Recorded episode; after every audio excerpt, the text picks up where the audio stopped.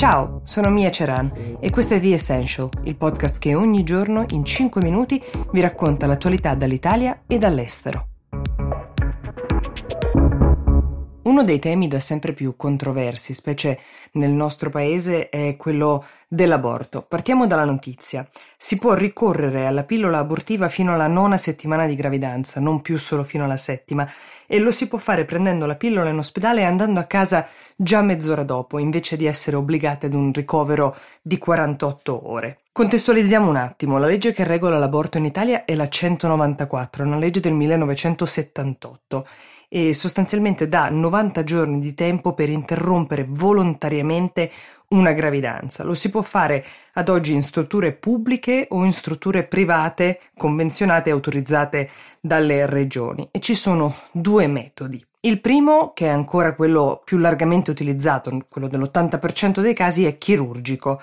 Il secondo invece è farmacologico, ovvero attraverso la somministrazione della pillola, la RU486, da non confondere con la cosiddetta pillola del giorno dopo. Quella è una pillola invece che può essere utilizzata entro 5 giorni dal concepimento. La terapia farmacologica è utilizzata circa nel 20% dei casi in Italia. È un dato molto basso rispetto alla media europea. Questo è uno degli argomenti uh, che usano coloro che sostengono che questa nuova legge sia utile, ovvero che ci si adeguerebbe ad uno standard europeo e ad un metodo teoricamente meno invasivo per le donne.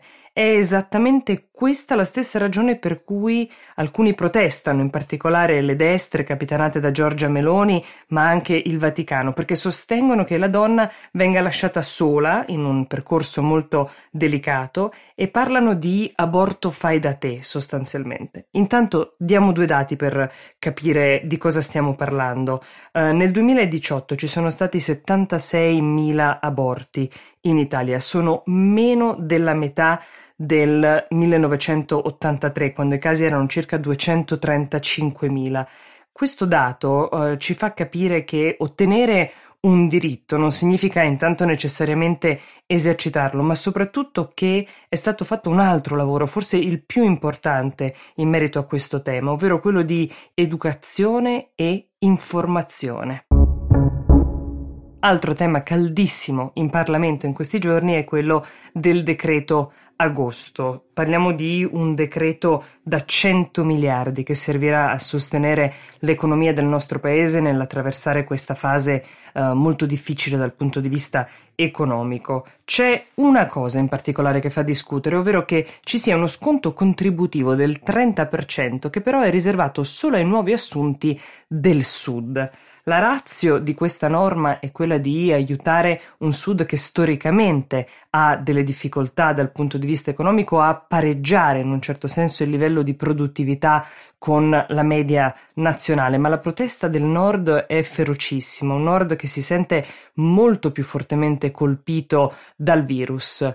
Coloro che difendono questa norma sostengono che di fatto il lockdown totale al quale è stata sottoposta l'Italia sia stato un lockdown volto principalmente a tutelare Lombardia, Piemonte, Emilia-Romagna, Veneto, il cosiddetto nord produttivo e che quindi le regioni del sud sono state profondamente colpite dal lockdown per una sorta di solidarietà su scala nazionale per contrastare la diffusione del virus.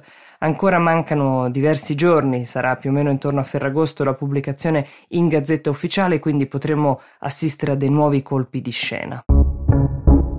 Una delle scommesse del mondo intero post-Covid sarà ripensare ai nostri centri urbani, anche alle case nelle quali viviamo. Una persona che ci ha messo molto tempo e molte riflessioni su questo tema è sorprendentemente Carlo d'Inghilterra. Noi non siamo abituati a grandi slanci comunicativi del principe, in questo caso però ci ha stupito perché a Nensaldane, che è in Cornovaglia, Carlo d'Inghilterra ha fatto costruire un quartiere di 300 case, tutte quante costruite secondo dei mh, rigidi standard. Uh, la prima è l'attenzione al verde, ci sono tantissimi alberi piantati, i marciapiedi sono tutti costeggiati da piante da frutto, um, c'è anche un'estetica perché le case hanno tutte un colore pastello, uh, i parcheggi così come i cassonetti dei rifiuti sono tutti quanti interrati, um, i materiali che si usano solo, sono materiali locali, reperibili localmente. E uno dei principi chiave è che tutto sia reperibile, tutto quello che è necessario dal supermercato alla farmacia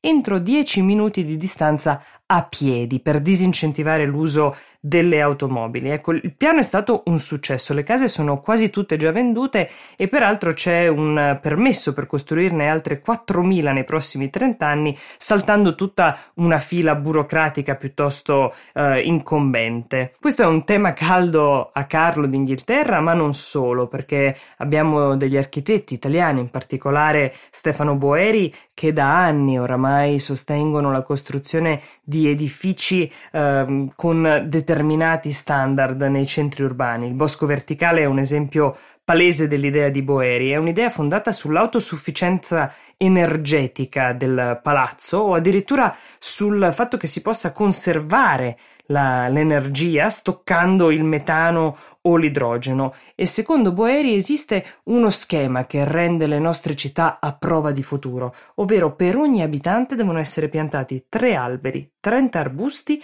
e 100 piante. Coloro che criticano il eh, sistema di Nensaldane, il paesino in Cornovaglia, sostengono che uh, la parte grave sia che la cittadina è stata costruita dove un tempo c'era un prato e che per essere veramente un progetto sostenibile bisogna riqualificare delle aree industriali, delle aree urbane preesistenti e non costruire sul verde. Questo era The Essential noi vi diamo appuntamento a domani. Buon inizio settimana.